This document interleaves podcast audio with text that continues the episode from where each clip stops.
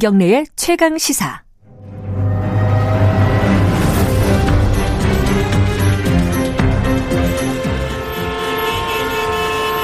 GPS가 연결되었습니다. 김경래의 최강 시사. 여의도 신호등.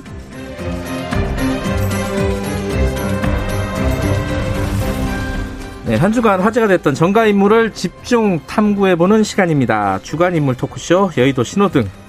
현근택 변호사님 나와 계십니다. 안녕하세요. 네, 안녕하세요. 현근택입니다. 김태현 변호사님은 어, 안 나오셨네요. 전화로 연결돼 있습니다. 변호사님 안녕하세요. 예, 안녕하세요. 어디 계세요? 어디 모처에 있습니다. 모처. 아, 모처에. 우리 이렇게 해야지 궁금증을 좀 유발하지 않겠 하나도 안 궁금합니다. 정치인에 좀 도움이 되려고. 자, 오늘도 두 분이 어, 각각 한 분 한 사람씩 골라 아니, 김태현 변호사님은 사람이 아닌 것 같기도 하고. 자, 일단 현근택 변호사님은 누구를 가져오셨나요? 박영선 전 장관. 박영선 장관. 예. 뭐 지금 선거에 나왔으니까 파란불? 이죠 당연히. 파란불? 마침 오늘 또 생일이라고 하는 것 같더라고요. 뭐 그거는 아무 상관이 네, 없는데. 어, 어쨌든 뭐 예. 박영선 전 장관님 생일 축하드립니다. 김태현 변호사님은 개각을 갖고 오셨어요. 개각. 개각 사람인가요?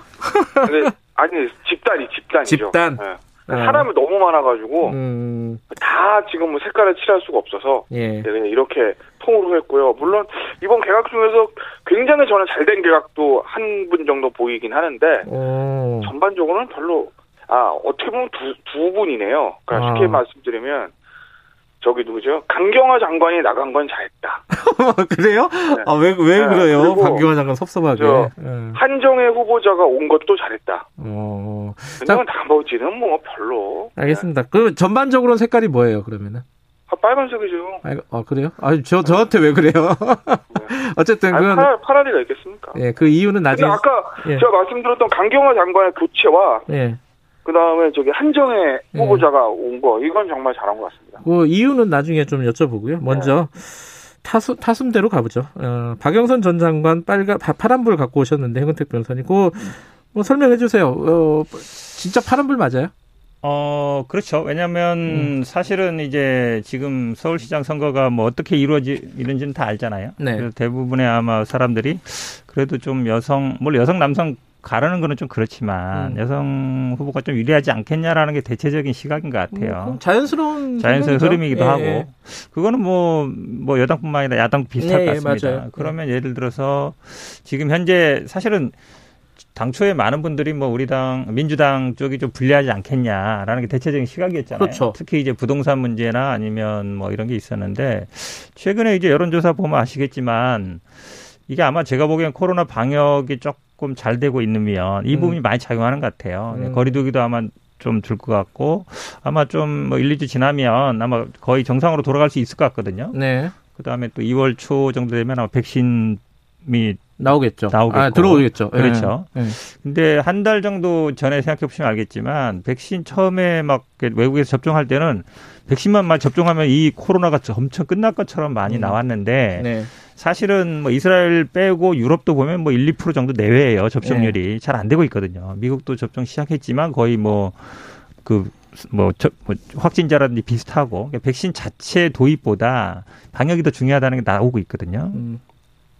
그 다음에 지금 뭐 대통령 지지율이나 정당 지지율도 어 저는 뭐 선거 적전까지 이, 이 지금보다 더 잘 나올 수 있다라고 음. 봐요. 그러면 일단은 뭐 당내 경선에서도 그렇고 그리고 지금 뭐 야권에서도 뭐 단일화가 제가 보기 쉽지 않거든요. 음. 그렇게 본다 그러면 박영선 어떤 전 장관이 음. 가시권에 들어왔다. 음.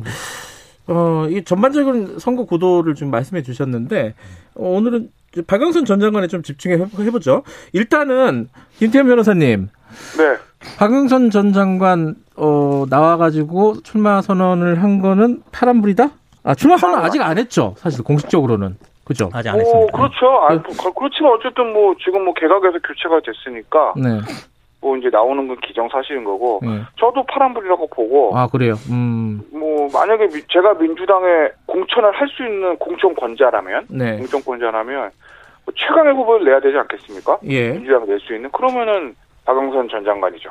어... 저보고 내라고 그러더라고요. 아, 그래요? 어, 오늘 두, 두 분이 화기애애하네. 어. 아니, 야당 쪽에서 가장 경계하는 사람도 예.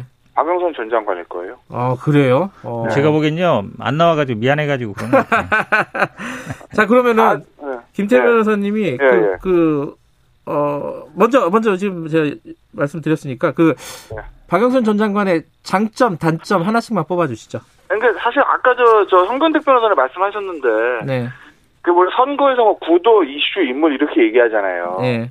근데 사실 이번 선거는 보궐선거고 또 이런 특성도 있고 해서 구도자랑 뭐 야권 단일화 문제라든지 뭐 저 야권 저 정권에 대한 견제론이라든지 이렇게 해서 구도가 어느 때보다 사실 중요한 선거긴 해요. 그러니까 네. 인물 변수가 얼마나 구도를 엎을 수 있을까라는 건 있지만 그래도 마지막 그저 2, 3%를 결정하는 게 인물 음. 변수라고 하면 네. 제가 항상 말씀드리지만 인물에 있어서 가장 중요한 거는 호감도보다는 비호감도가 낮은 거거든요. 음. 근데 박영선 장관이 민주당에 낼 수 있는 후보들 중에서 네. 대중적 인지도 높고 비호감도 낮은 사람 찾아라 그러면은 음. 저는 박영선 전 장관이라고 봅니다. 아. 그래서 그게 굉장히 보궐선거에서 도움이 될 거고 예. 그게 아마 저는 박영선 전 장관의 최고의 장점이라고 봐요. 예.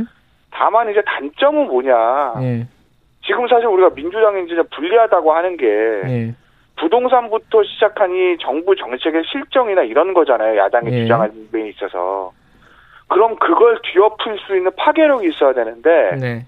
그건 좀 부족하지 않나라는 음. 생각을 좀 하죠. 자, 장점 단점 말씀해 주셨는데 대, 체적으로 동의하십니까, 현 변호사님? 뭐 일부는 동의할 수 있고요. 일부는 음. 아닌 것 같은데 결국은 아마 당내 경선이 아마 더 중요할 것 같아요. 왜냐하면 음. 야당 뭐 단일화는 우리 갈 수 있는 게 아니니까 민주당에서 그거는 음. 뭐 종속 변수잖아요. 실제로 어떤 영향이 음. 없으니까 결국은 인지도가 높다라는 게 가장 크죠. 정치에서는 지금처럼 이제 언택트 시대, 코로나 시대에 뭐 사람 만날 수가 없잖아요. 결국은 음. 기존에 알려진 인지도로 그냥 갈 수밖에 없어요. 거의 인기 투표처럼 될 텐데 인지도가 많이 앞선다는 건 장점일 텐데 우상호 의원 같은 경우에는 아무래도 뭐 386 음. 세대들이 뭐 서울 시내뿐만 아니라 뭐 전국에 많지만 서울 시내 뭐 시의원, 구의원 뿐만 아니라 뭐 정치 예 어쨌든 민주당을 도와주는 분들 굉장히 많거든요. 음. 조직력에서 앞섰다 볼 수 있는데 근데 지난번에 이제 박원순 시장하고 삼자경 했을 때에도 경선했을 때 예, 예. 했을 때에도 박영선 전 장관이 조금 앞섰거든요, 사실은. 음. 예, 그런 걸 보면 이번 선거 구도가 아까 말씀처럼 뭐 박원순 전 시장 때문에 이루어지는 거고 조금 더 이래다고 봐요. 단점은 네. 뭐 없으세요? 일단 많은 분들이 이제 얘기하는 게 그러니까 박영선 장관이 어찌 보면 민주당 내 뭐 우리가 뭐 다 친문이라 볼 수 있겠지만 그래도 박영선 장관이 항상 때마다 보면은 이게 나갈 사람인가 아닌가 이 고민이 항상 있었거든요. 국민의당 음. 문제 있을 때도 있고 이런 부분에 대한 게 좀 있을 수 있어요. 아. 당내에 그러니까 핵심 지지층들의 그렇죠. 가지는 그렇긴 한데 음. 저는 그건 아마 박영선 전 장관이 어떻게 극복할 수 있냐면 결국은 본선에서 이기는 게 중요하다라고 음. 봐요. 그러니까 아무리 당내에서 지지율이 높아도 본선에 나갔을 때 만약에 승산이 없으면 저는 음. 그래서 당원들은 아마 전략적 투표를 할 가능성도 있다라고 봅니다. 음, 알겠습니다. 어, 뭐 선거 구도로 넓히면은 아마 그 얘기 하다가 끝날 것 같아가지고 그렇죠. 네, 음. 박영선 장관 얘기로 마무리하고요. 다음 얘기로 넘어가죠. 김태현 변호사님. 네. 아까 두 가지는 잘했고 나머지는 별로다 이렇게 네. 했잖아요. 일단 잘한 것부터 얘기해 보죠. 그 아니 근데 강경화 장관 나간 게 잘한 거예요? 아이고 왜 저 진짜 사실 저는 사실은 강경화 장관 임명할 때부터 네. 저는 좋은 점수를 준 적이 없어요. 어, 왜 그래요? 그리고 실제로도 네. 그, 아니 보시면은 네. 뭐 자꾸 나간 분 자꾸 뭐라고 해서 좀 죄송하긴 한데 아 그렇지 않습니까? 마지막으로 하죠 마지막으로. 네, 네. 보내드려야 되는데 네. 저희 이제 이슈 올라온 적이 없으니까 네. 강경화 장관이 기본적으로 외교 전문가가 아니잖아요. 음... 아니죠. 음. 네? 냉정하게 뭐 유엔에서 다자역을 했다고는 하는데 정통 외무 관련 출신도 아니고 더군다나 대한민국처럼 외교가 중요한 나라에서 대미, 대일, 대중 외교에 대한 경험 없고 네. 북핵 경험 없고 그렇지 않습니까? 예. 물론 대통령이 강경호 장관 임명할 때 최초의 여성 외무장관이다, 최초의 비외무고시 출신이다, 뭐 이런 어떤 상징성은 있는데 음. 상징성이 중요한 게 아니라 일자라는 게 중요한 거죠. 그래서 음. 사실 처음에 처음에 강경화 장관 될 때부터 아니 저분이 잘할 수 있을까? 우리나라 지금 외교 문제가 산적한데라는 음. 의구심이 있었는데 실제로 항상 나왔던 게 외교부 패싱 논란에다가 네. 더군다나 각종 소소한 어떤 그런 문제들, 뭐 구겨진 태극기, 대통령 외국 가서 말씀하시는데 뭐 말레이시아인데 인도네시아를 썼나요? 인도네시아인데 말레이시아를 썼나요? 아하. 거기다가 어, 그런 것도 있었잖아요. 예, 예, 예. 그 사소한 그런 예전에 있지 않던 굉장히 의전 실수부터 실수, 그보다 큰 틀에서 대미, 대기, 대중, 북핵 아무것도 외교부가 주도한 게 없다라는 거죠. 그래서 항상 교체론이 나왔는데 대통령과의 신임이 이제 좀 굉장히 두텁다. 그래서 뭐 오경화다, 5년 같이 갈 거다 이런 얘기까지 나오지 않습니까? 네. 그런데 이번에 드디어 교체가 됐다. 음. 뭐 이런 거에서 저는 의의를 찾습니다. 오케이. 다만 예. 교체하고 온 분이 근데 웬 또 정의용 전 실장이냐. 어, 라는 그, 생각이 좀 들어요. 그건 별로라고 네. 보세요? 아니, 뭐 경험도 아, 그러니까 많고, 정, 예. 아, 정의용 정 실장의 개인적인 능력을는 음. 정말 훌륭하신 분이죠. 어쨌든 외교 경험도 음. 많고, 예. 현 정부의 외교 실정, 아, 저, 죄송합니다. 왜, 저, 그, 국, 안감, 청와대 안보실장 하셨으니까, 예. 현 정부의 외교였던 그 흐름도 잘 아실 거고, 음. 다만, 지금 만약에 강경화 장관을 교체하는 타이밍이 지금이라면, 네. 그죠? 지금이라면, 뭐 일각에서는 뭐 저 야당 쪽에서는 뭐 김여정 저 예 뭐 어쩌고 저 강경화 장관에 대한 비난 뭐 이거 얘기하는데 저는 그렇게까지 생각하고 싶지는 음, 않고 네. 결국 지구 교체한 타이밍이 바이든 정부의 출범함에 있어서 어떤 새로운 외교 네. 우리나라 외교라는 새로운 진영을 짜는 거라고 하면 첫째는 새로운 건 아니잖아요. 음. 그죠? 그 다음에 그럼 과거는 정의용 실장이 바이든 정부하고 호흡이 잘 맞겠느냐? 사실 우리나라에서 제일 중요한 게 북핵 문제라고 보면 네. 정용 실장은 트럼프 행정부하고 호흡을 맞췄던 사람이지 않습니까? 음, 그런 측면에서. 그럼요. 근데 음. 지금 바이든 행정부는 트럼프 행정부의 북핵 문제를 저 원점에서 다시 검토한다는 거 아니겠어요? 예. 그 우리도 원점에서 다시 검토해야죠. 똑같은 저 트럼프랑 하던 거 가가지고 읊어가지고 씨앗이나 먹히겠습니까? 알겠습니다. 그, 어, 전화로 하니까 말을 음, 끊기가 네. 되게 애매하네요. 긴데 끊을 수가 없어, 이거. 네. 저도 그 생각하고 있었어요. 말 참 오래 한다. 현 변호사님. 네. 근데 요번 개각 보면은, 아, 그 얘기 많이 하잖아요. 어제 저희 하태경 의원이 야당에서 나와가지고 인터뷰 할 때도 네. 뭐 부엉이 모임 얘기 많이 하잖아요. 너무 많다. 그리고 편식 인사 아니냐. 어떻게 보세요, 이거는? 그런 얘기 나올 수도 있다고 봐요. 음. 그러니까 전해철, 지금 권칠승, 뭐 황희, 황희 같이 보면 네. 세 분이 이제 또 그 모임의 핵심적인 인물들인데요. 네. 근데 뭐 이런 면도 있다고 봐요. 결국은 이제 지금 후반기 거의 끝나가는 지점이거든요. 네. 그렇게 본다 그러면 아마 그 관료들의 장악 그 다음에 마무리하는 거 이게 제일 중요하다고 봅니다. 네. 그러려면 그래도 뭐 정치인 출신이 좀 필요한 것 같고요. 그 다음에 어느 개파를 사실은 뭐 저희 당에서 뭐 여러 가지 얘기도 있지만 친문이냐 아니냐는 것도 있지만 저는 뭐 그래도 일단 정치인, 국회의원, 뭐 청문회, 관료 이런 부분 좀 고려하는 게 더 크다고 봅니다. 음, 알겠습니다. 어, 제가 약간 톤을 잃었어요. 왜냐하면 약간 즐겁게 금요일 날 마무리해야 되는데 갑자기 톤은 분위기로 가버렸어요. 아까 지금 외교부 그 얘기를 할게요. 네. 그 강경화 장관 아, 그 얘기 하면 가, 예, 가서 얘기할 네. 때도 보면 결국은 이제 이게 검찰이나 뭐 기재부만큼이나 강한 데가 이제 외교부잖아요. 네. 외시 출신, 그다음 남성 이미지 되게 강하거든요. 말처럼 뭐 그분들이 승진 코스가 다 있어요. 우리 검찰처럼. 네. 다 미, 국뭐 일본, 러시아 다 갔다 오고 사강 얘기하고 그런 분들이 대부분 했었거든요. 네. 그런 관료 남성 외시 출신 관료들만 하는가 과연. 음. 저는 뭐 장관이 이번에 외시 출신도 아니고 여자고 그리고 네. 그랬지만 저는 그래도 북미 간의 대화도 만들었고요. 남북 간에 물론 외교부 장관이 하는 건 아니지만 그래도 성과가 있었다라고 봅니다. 그리고 음.